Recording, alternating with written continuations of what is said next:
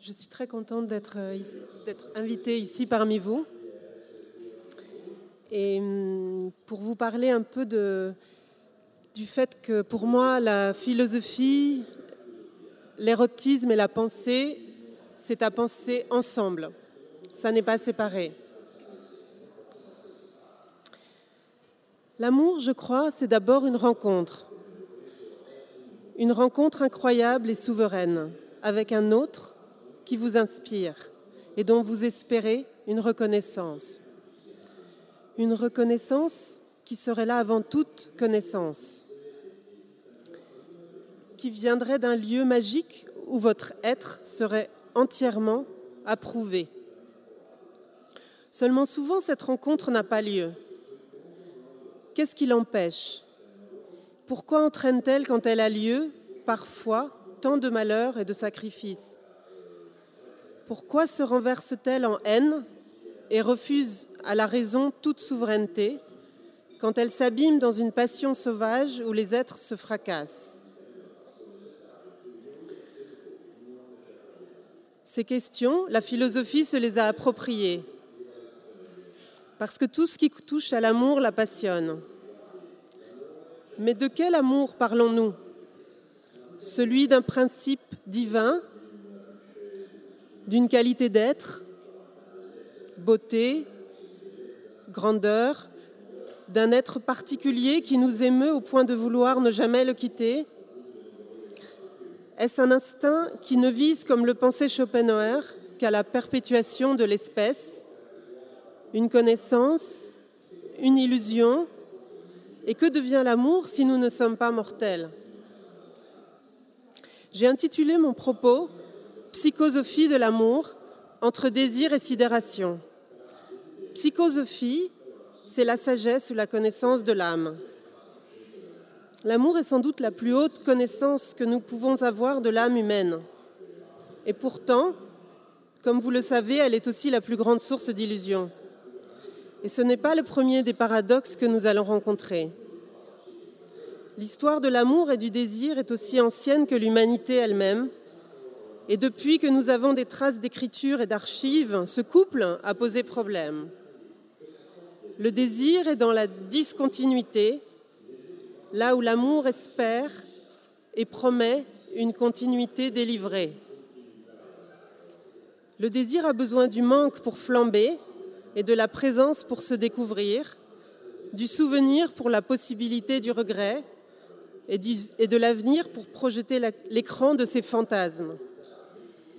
L'amour, lui, construit un maintenant qui veut être un toujours, convertit une élection en évidence et une connaissance en reconnaissance.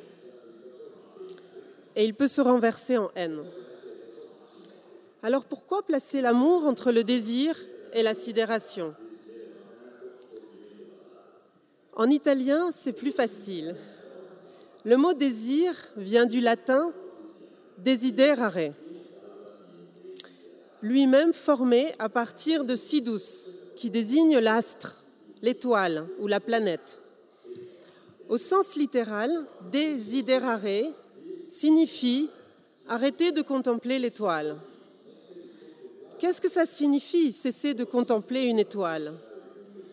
Comment le mot désir, qui a pris une telle amplitude aujourd'hui, peut être né de cet étrange événement Ne plus être fixé à l'astre. À partir de là, il y a tout de suite deux chemins d'interprétation qui s'ouvrent à nous presque opposés. Le premier considère, comme le semble le faire le latin de l'époque du XVIe siècle, que desiderium, avant de signifier envie de, renvoie d'abord au constat d'un manque, d'une absence ou d'une perte. Les auteurs latins emploient ainsi desiderare dans le sens de regretter, déplorer la perte de quelqu'un ou de quelque chose qui nous appartient. L'idée primitive est donc négative. Celui qui désire est en quelque sorte en manque de l'étoile de cette personne ou de cette chose qui lui fait défaut. Le sens positif souhaité, chercher à obtenir, est beaucoup plus tardif. C'est celui qu'on connaît en français. l'envie. Le second chemin d'interprétation du bon désir demande de revenir à la racine dont il provient, sidéris, siderationem, que l'on trouve dans le XVIe siècle, signifiant nécrose, gangrène, un état d'anéantissement attribué à l'influence malfaisante des astres sur la vie ou la santé d'une personne. Sidératio signifie action funeste des astres, insolation. Reprenons. Nous avons donc l'astre, Sidius.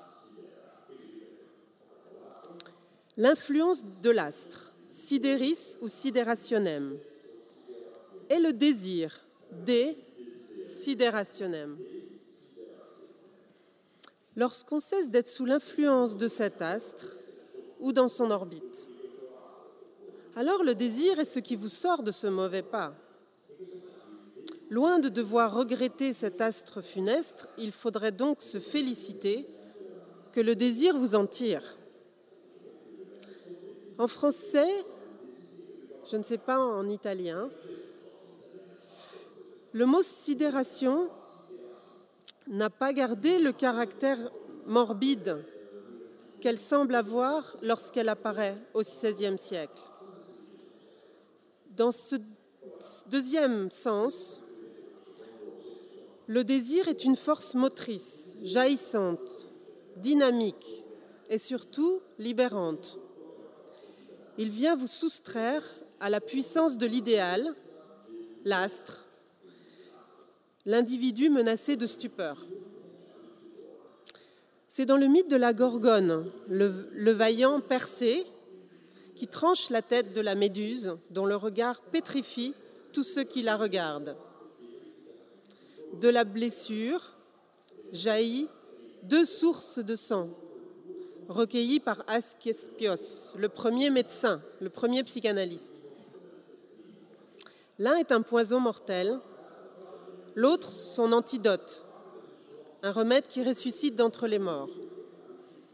Dans le mythe apparaît clairement cette double symbolique vie, mort, pétrification, vie jaillissante, qu'on trouve dans l'étymologie du mot désir. Ainsi, le désir peut être vu ou bien comme ce qui nous fait regretter l'astre perdu, ou bien comme une force libératrice. Dans mon voyage avec vous, je vais revenir au grec et je vais aussi invoquer une petite fille très curieuse à qui il arrive toutes sortes d'aventures qui sont une vraie initiation. C'est Alice au pays des merveilles. Pourquoi? Parce qu'elle va apprendre dans son périple cette science étrange que nous cherchons tous, savoir changer d'échelle. Il est très difficile de changer d'échelle. Il faut beaucoup d'invention, de souplesse et de confiance. La possibilité de l'amour exige une métamorphose, je crois. Ce que j'appelle un changement d'échelle une conversion intime, une révolution. Il n'y a pas de changement d'exil, euh, il n'y a pas de changement d'échelle sans un exil, une migration hors de soi. C'est aussi ce que propose la philosophie, déplacer les concepts de leur site natal et les faire résonner dans une terre étrangère. C'est ce que je vais tenter de faire.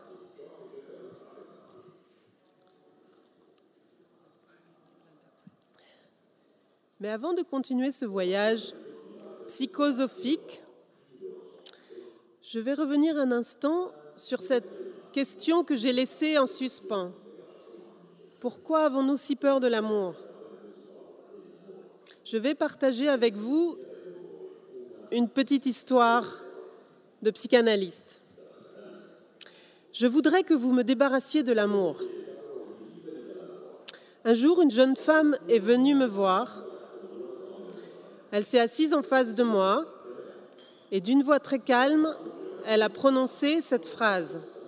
Je voudrais que vous me débarrassiez de l'amour. Je me souviens lui avoir dit que j'en serais bien incapable. Elle ne m'a pas cru, elle est revenue. Ensuite, j'ai pensé, elle me parle comme si j'étais un tueur à gages. Elle voudrait me passer un contrat. Débarrassez-moi de cette chose, l'amour, et je vous paye pour ça. Être débarrassé de l'amour et en même temps ne vivre que pour ça. Quand elle est partie, j'y ai repensé longtemps. On aurait dit le début d'un conte. Alice, égarée dans ce monde magique, où quel que soit le bout du biscuit que l'on croque, on est toujours trop grand ou trop petit. Le lapin blanc n'a pas le temps de vous répondre. Et le sourire du chat de Cheshire s'efface de manière inquiétante. J'aurais seulement pu lui dire L'amour est une chose dont on se débarrasse jamais. Nous venons de là, du lien. Nous naissons encordés comme des alpinistes, attachés à un ventre, une âme, des tripes, une voix. Nous venons du deux.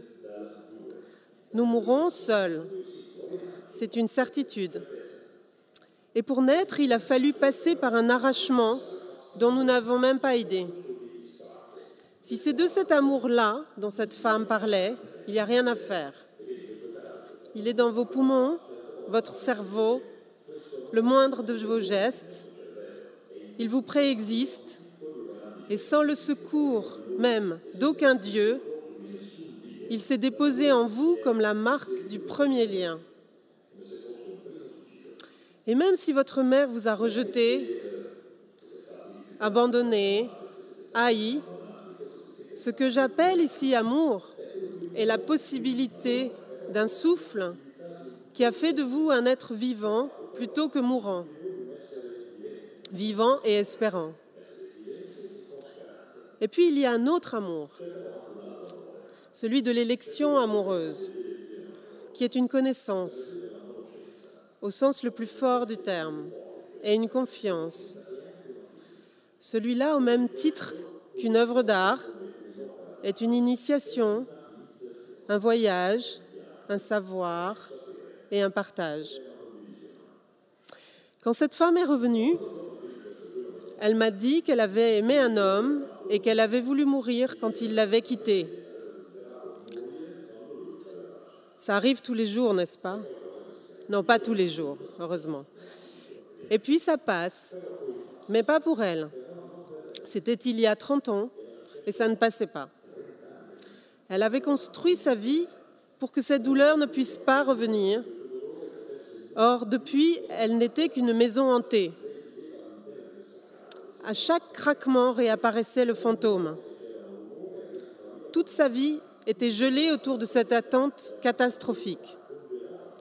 Elle tournait en orbite, sidération, autour de cet amour perdu sans pouvoir s'écarter.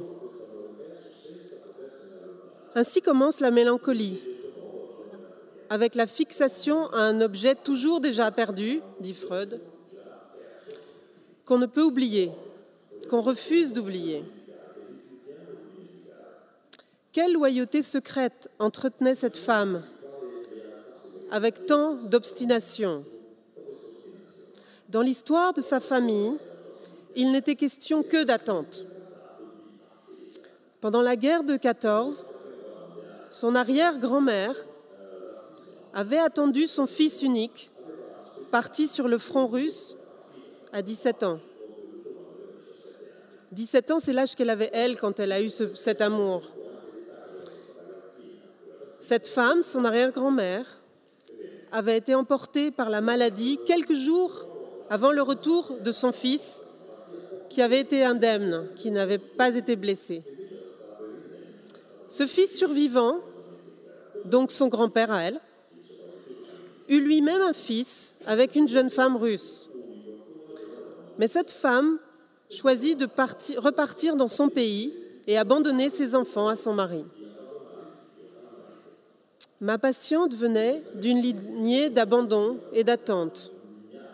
Elle attendait, sans le savoir, que, que le destin s'inverse, qu'il vienne réparer les traumas de la grande histoire.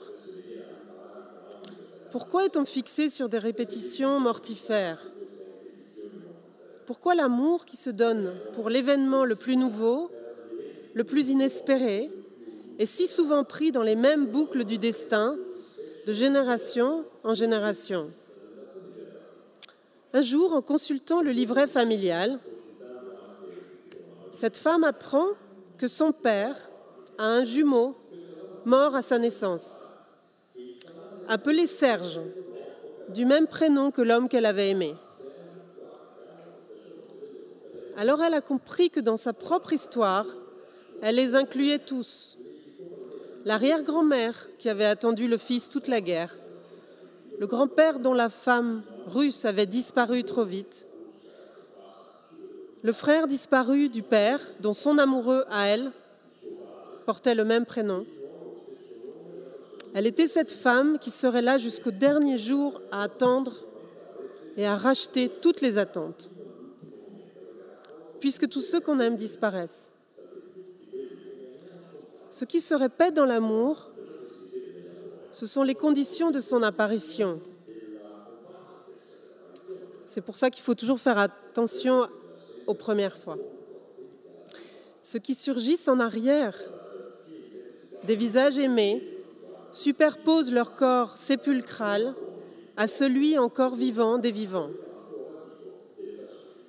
Nous répétons pour faire revenir et légitimer un passé sur lequel on n'a aucune prise. En faisant ainsi, on fait revenir les fantômes. L'avenir est aux fantômes, écrivait Derrida. Les fantômes ne sont pas seulement des revenants du passé. Ils nous implorent de nous souvenir d'eux. Ils sont des entités qui parlent depuis les bords d'un monde où virtualité et réalité se mêlent, où le visible et l'invisible échangent leur rôle, où nous, où nous sommes conduits à saisir ce que nous n'étions pas supposés voir. Un fantôme vient nous rappeler un passé qui n'a jamais pris la forme d'un présent. C'est une étrange hantise qui prend la forme d'une reconnaissance, et c'est ainsi que les adultes, souvent, tombent en amour.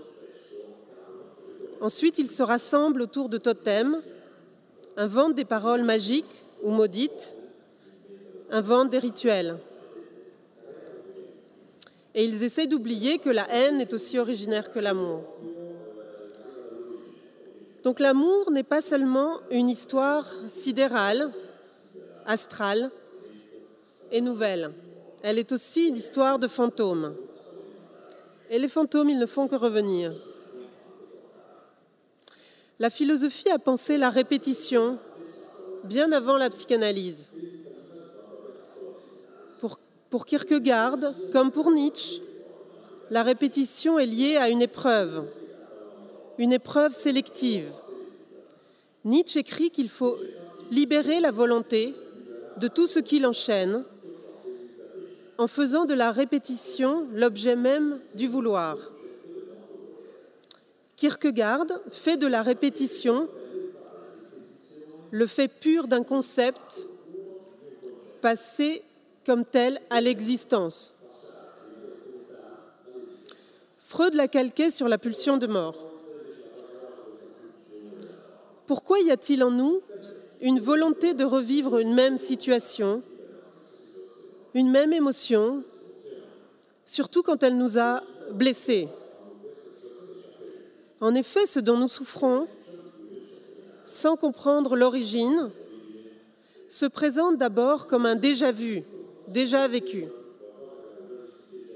C'est la litanie du symptôme qui pèse sur la vie du sujet, la nôtre,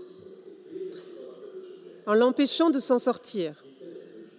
Insomnie, maux de tête, affection cutanée, phobie, abandon répété, violence conjugale, crise dépressive, envie d'en finir. Les symptômes font boucle autour d'un X inconnu. Cet objet du désir qui se dérobe même à être représenté. Cette répétition est-elle un choix ou une fatalité? Un jour, on se rend compte que sous l'apparente diversité de nos expériences et la distribution du hasard, il y a peut-être une logique du désir qui conduit sa vie à se fracasser au même endroit. Si l'on cherche avec patience dans les rêves, les actes manqués, pourquoi il faut que ça se répète, on arrive parfois à entamer cette pénombre que protège la répétition. L'abandon, la crise, l'angoisse sont là pour empêcher le sujet de percevoir les loyautés infantiles qui le protègent. Plus insistantes que le moi lui-même, elles maintiennent fermé le champ de l'avenir. Pourtant, penser ce qui se répète, c'est précisément penser la discontinuité. Répéter, disait Kierkegaard, c'est se comporter, mais par rapport à quelque chose d'unique, de singulier, qui n'a pas de semblable ou d'équivalent. La répétition, loin d'être une réplique à l'identique, exprime une singularité contre le général et dans l'ordre temporel, la fracture du discontinu contre la permanence. C'est par un acte décisif de liberté que le sujet se voit donner une nouvelle fois, en quelque sorte, accès à lui-même. Et ça nous interroge sur l'énigmatique signification de cette reprise, qui est une tâche de la liberté. La répétition suppose un radical bouleversement à celui à qui elle donne de vivre ce redoublement. Loin d'aller du même vers le même, elle nous rappelle qu'elle constitue un horizon pour l'homme au sens nietzschéen d'un accomplissement de la fatalité et de la liberté d'un individu désirant. Si la répétition pardon, est une possibilité de reprise et d'acquiescement, alors l'amour est peut-être en, en faisant retour sur une scène passée, ce qui nous permet sa reprise tout autrement, justement dans la singularité absolue de la rencontre. Donc comment penser l'amour qui se dit comme une expérience absolument radicalement nouvelle, sans oublier la répétition? Comment, autrement dit, échapper à la sidération, à la mauvaise étoile? La sidération est cet espace de mort que j'évoquais au début, cet espace où nous sommes embaumés vivants dans l'incapacité de prendre le moindre risque, absent à nous-mêmes comme aux autres. La sidération arrête. Plus de signes d'émotion, ni même de frayeur. Tout est gelé, glacé. C'est un arrêt sur l'astre, sur l'image. Cet arrêt sur l'image peut être un enchantement mon interprétation est que cette sidération engendre la répétition. Ce sont les deux aspects de la même fixation. Car ce qui vous fait répéter sans cesse les mêmes échecs, les mêmes attractions amoureuses, est un certain rapport de fixité à l'idéal. C'est-à-dire, pas seulement à l'origine, notre enfance ou le passé immémorial de la grande histoire, comme pour cette patiente, mais à l'idéal. Comme nous l'avons vu en latin, être fixé dans la contemplation de l'étoile. Disons aujourd'hui, l'étoile, c'est l'image, Internet, ou toutes les images, les fantasmes. C'est être sidéré. Et le désir, c'est ce qui nous en sort, désidéré. Alors deux surprises nous attendent ici. L'étymologie du désir ne vient pas du corps, de la faim, du sexe. Non, il vient du ciel, de l'astral. Et seconde surprise, ce n'est pas le désir qui nous fixe. Au contraire, il nous défixe. Il nous délivre. Il nous remet en mouvement là où nous étions pris dans la fascination de l'étoile.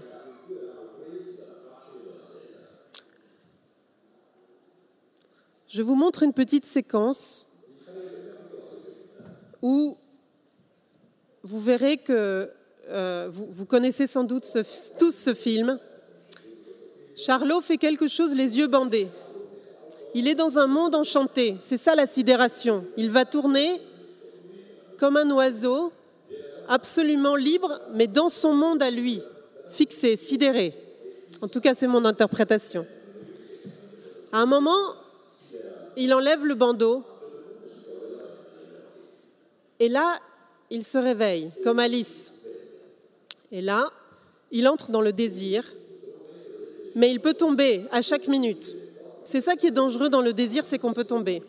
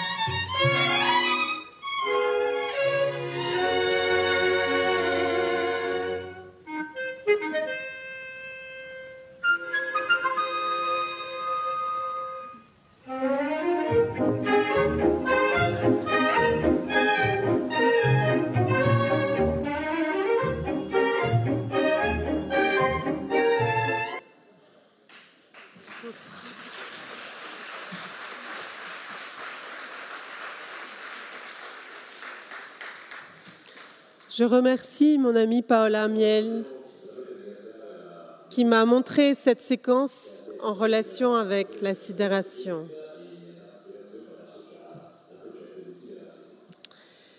L'amour a en commun avec la sidération de faire de l'autre, l'aimer, l'astre de son ciel intérieur, ce qui meut notre pensée, notre élan et notre vie.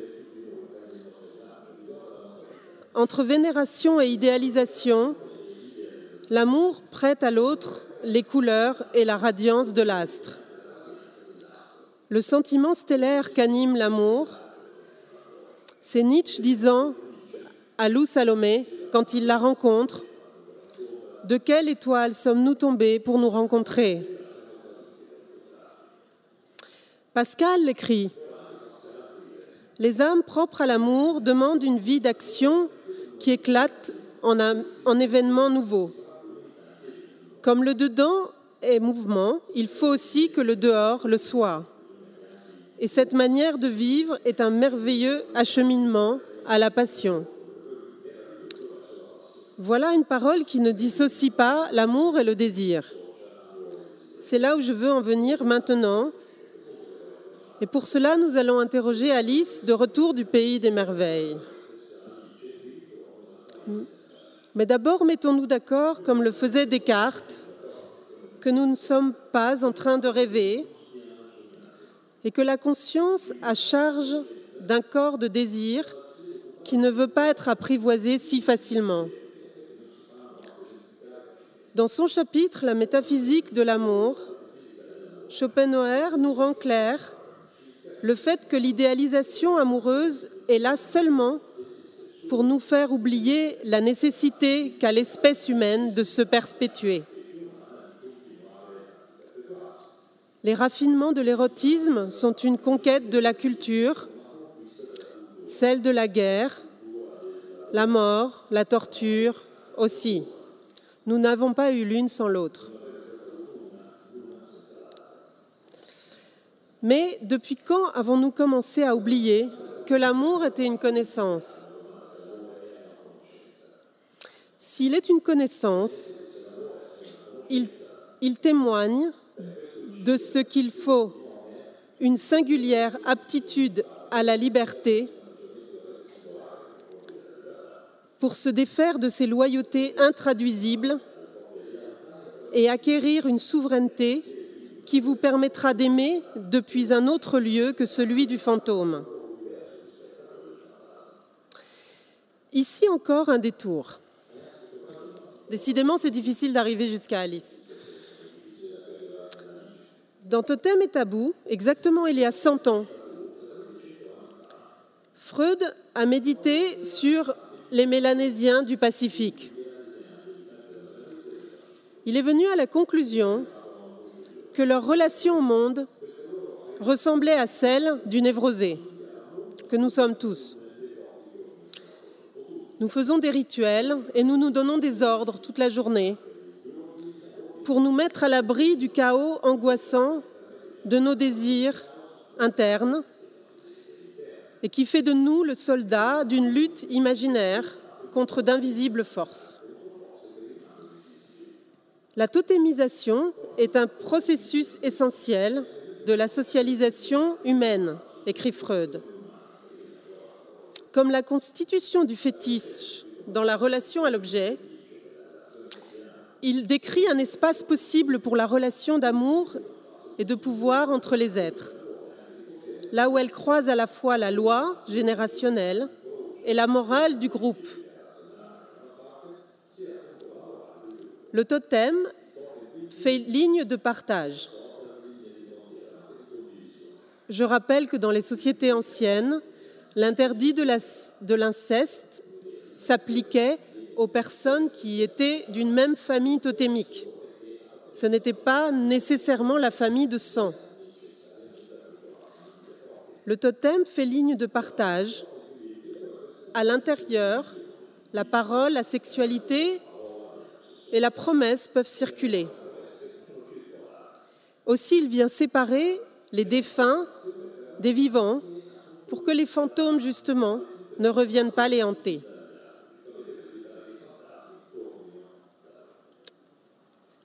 Freud pensait que le tabou resterait toujours présent, mais pas le totem. Je pense qu'au contraire, que c'est une réalité qui n'a jamais été aussi présente. Facebook est un exemple. Les amis de vos amis sont vos amis. Les réseaux sociaux créent de nouvelles manières de se relier les uns aux autres, de nouveaux types d'exclusion, de reconnaissance, à la fois menaçante et attirante. Des nouveaux, liens de désir et d'amour. Ce qui fétichise autour de totems virtuels ou non fonde des communautés flottantes aujourd'hui à l'intérieur desquels de nouvelles identités émergent, sexuelles par exemple, mais pas seulement. Le, le sujet supposé libre de droit est soumis à des loyautés qui le travaillent, des adorations qui le captivent, des haines qui l'annihilent, et des archives déposées en lui comme le rappel fantomatique d'un âge sans oubli.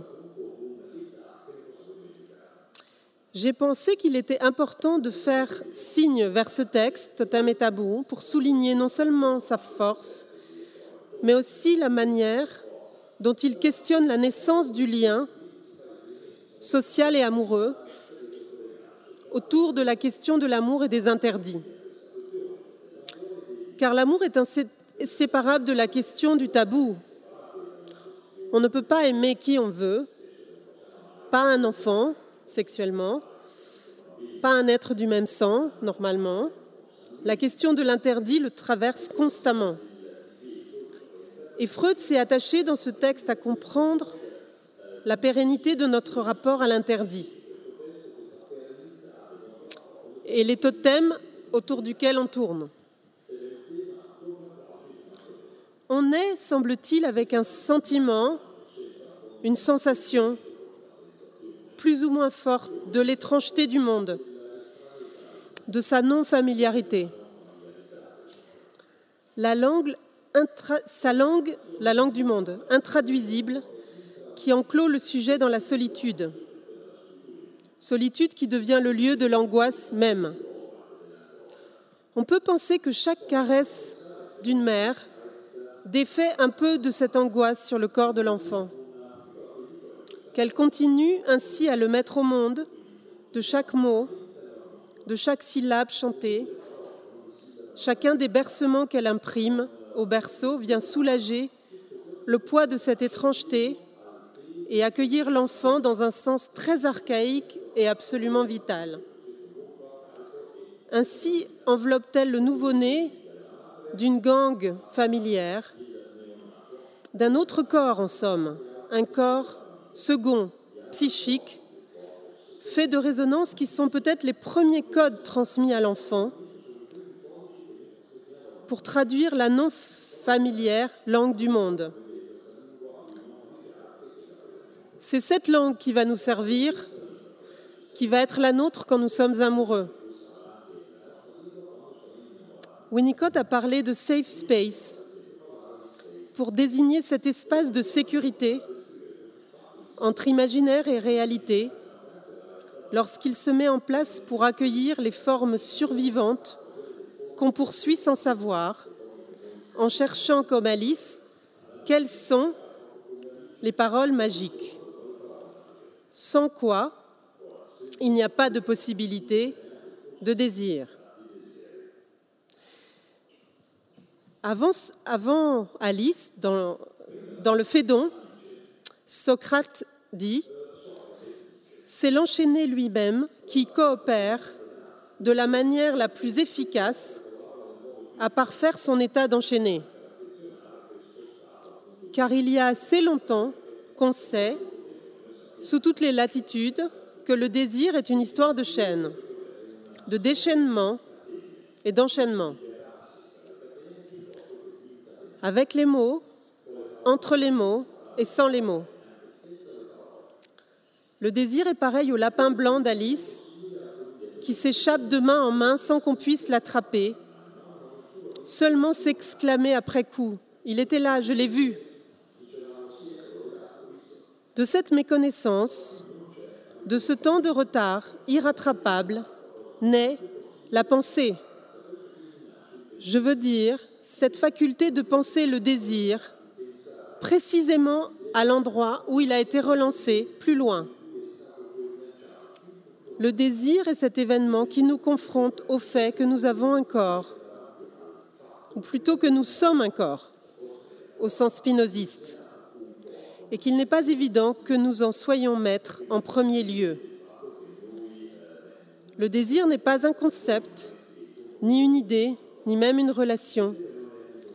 Il agit sur le corps et l'anime, il en modifie les fluides, la carnation, les battements du cœur, les pensées, la posture, et il est adressé.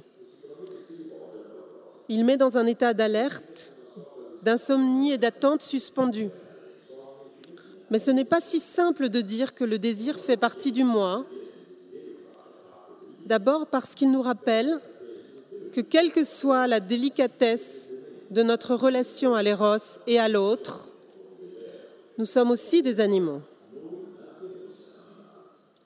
Que va découvrir Alice de l'autre côté du miroir, si ce n'est pas le désir? Avez-vous remarqué d'ailleurs, comme dans les récits, quand les écrivains ont des problèmes à exposer les choses qui pourraient être censurées, ils en appellent à un mantra magique ou un filtre, comme chez Tristan et Iseut, pour annoncer la nouvelle sans avoir eux-mêmes à le faire. De même, le rêve d'Alice couvre sa réalité, sous haute tension. Donc en arrivant sous le nez d'Alice, notre nom commun d'enfant, il y a un lapin blanc qui va l'arracher à sa lecture, sa poupée, son enfance. Un lapin furtif qui fait de nous immédiatement les poursuivants d'un poursuivant qui se dépêche de se rendre à un rendez-vous dont nous ne savons rien. En le suivant, Alice changera de dimension. Elle fera l'expérience d'une folle journée à travers le temps et l'espace, l'amitié, les émotions, des sentences de mort absurdes, des répétitions ironiques qui la feront devenir géante, puis minuscule, tenir tête à une reine de cœur, rencontrer des gens fous qui se trouvent parfaitement normaux, c'est-à-dire la vie, quoi. Pour Alice, tomber hors de l'enfance, c'est s'éveiller dans une contrée étrange où toutes les règles semblent absurdes, comme dans l'épreuve d'un koan zen. Elle devra franchir constamment des passages. Manger un biscuit, trouver une clé perdue, deviner ce qui se dissimule derrière le sourire du chat de Cheshire, alors elle se réveillera, comme Charlie Chaplin. Autant de stades initiatiques qui nécessitent à la fois une intelligence continue et un saut hors des repères habituels.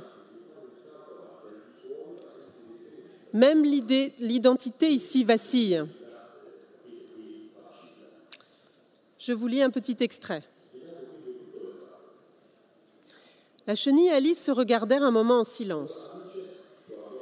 Finalement, la chenille retire son narguilé de sa bouche, puis s'adressant à elle d'une voix languissante et endormie, Qui es-tu lui demanda-t-elle. Ce n'était pas un début de conversation très encourageant. Alice répondit d'un ton timide. Je ne sais pas très bien, madame, du moins pour l'instant.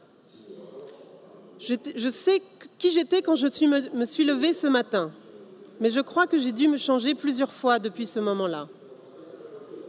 Que veux-tu dire par là demanda Alice d'un ton sévère. Explique-toi. Je crains de ne pas pouvoir m'expliquer, madame, parce que je ne suis pas moi, voyez-vous. Non, je ne vois pas, dit la chenille. J'ai bien peur de ne pas pouvoir m'exprimer plus clairement, reprit Alice avec beaucoup de politesse, car tout d'abord, je ne comprends pas moi-même ce qui m'arrive, et de plus, cela vous brouille les idées de changer si souvent de taille dans la même journée. Allons donc, s'exclama la chenille.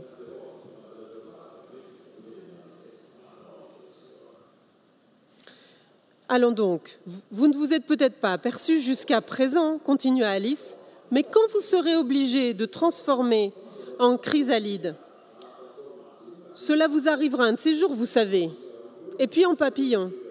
Je suppose que cela vous paraîtra un peu bizarre. Ne croyez-vous pas? Pas le moins du monde, répondit la chenille. Eh bien, il est possible que ça ne vous fasse pas cet effet-là, dit Alice, mais tout ce que je sais, c'est que cela me paraîtrait extrêmement bizarre à moi. À toi, fit la chenille d'un ton de mépris. Mais qui es-tu, toi? Ce qui les ramenait au début de leur conversation.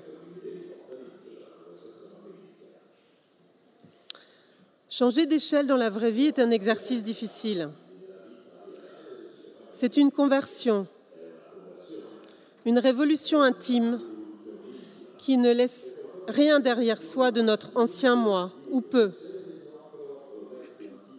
Je pourrais le dire ainsi, le désir est un chemin très risqué où l'on peut perdre son identité, la raison, le sommeil, la confiance dans la vie, pour quelque chose d'aussi fugace qu'un lapin blanc. L'amour est une manière de fixer cette constante révolution du désir. Il lui faut des conditions de la répétition et une fiabilité qui fait socle et promesse. Et une croyance réitérée dans l'identité. On croit être le même qui a aimé, aime et aimera. Et cette croyance ouvre à tous les serments. J'aurais voulu vous parler des Grecs, mais je n'ai plus le temps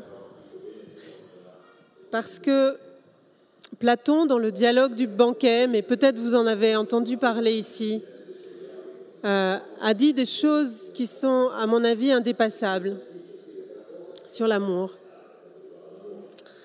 Alors je vous conseille de, de le lire et le relire. Pour terminer, je voudrais dire que euh, nous entrons dans une ère, j'en ai peur, de glaciation douce, d'anesthésie continuelle et légère, avec des loisirs organisés, des pensées dirigées et des objets en pagaille pour nous divertir, dirait Pascal.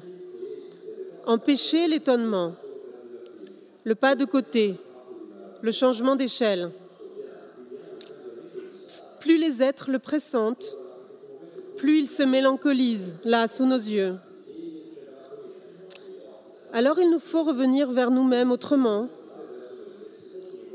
pour découvrir là un désir venu d'un étonnement très pur. Vous savez, la philosophie commence avec l'étonnement. Thomas Zayn. Pour découvrir là un étonnement qui ne se serait pas heurté à la terreur. Quand soudain s'ouvre en nous une possibilité de percevoir nouvelle, une rencontre, une lumière, le goût de fruits de l'obscurité, notre sensation de rencontrer le monde et l'autre qui soudain nous répond. Mais souvent nous oublions cela. Nous édifions des tours pour nous projeter, pour nous protéger d'ennemis imaginaires, sans voir que le dispositif est levé en nous. La peur d'être vivant. Risquer d'être vivant, c'est aimer, c'est-à-dire connaître. Si le désir, comme nous rappelle la mémoire latine et l'italien, et de nous détourner de la fixité de l'idéal, de l'enchantement de l'étoile. Il en garde aussi la connaissance secrète, celle qui soutient le vide de l'arbre, dans lequel Alice s'engouffre à la suite du lapin blanc. Suivant là, en espérant que lorsque nous nous éveillerons, le monde aura un peu changé. Merci.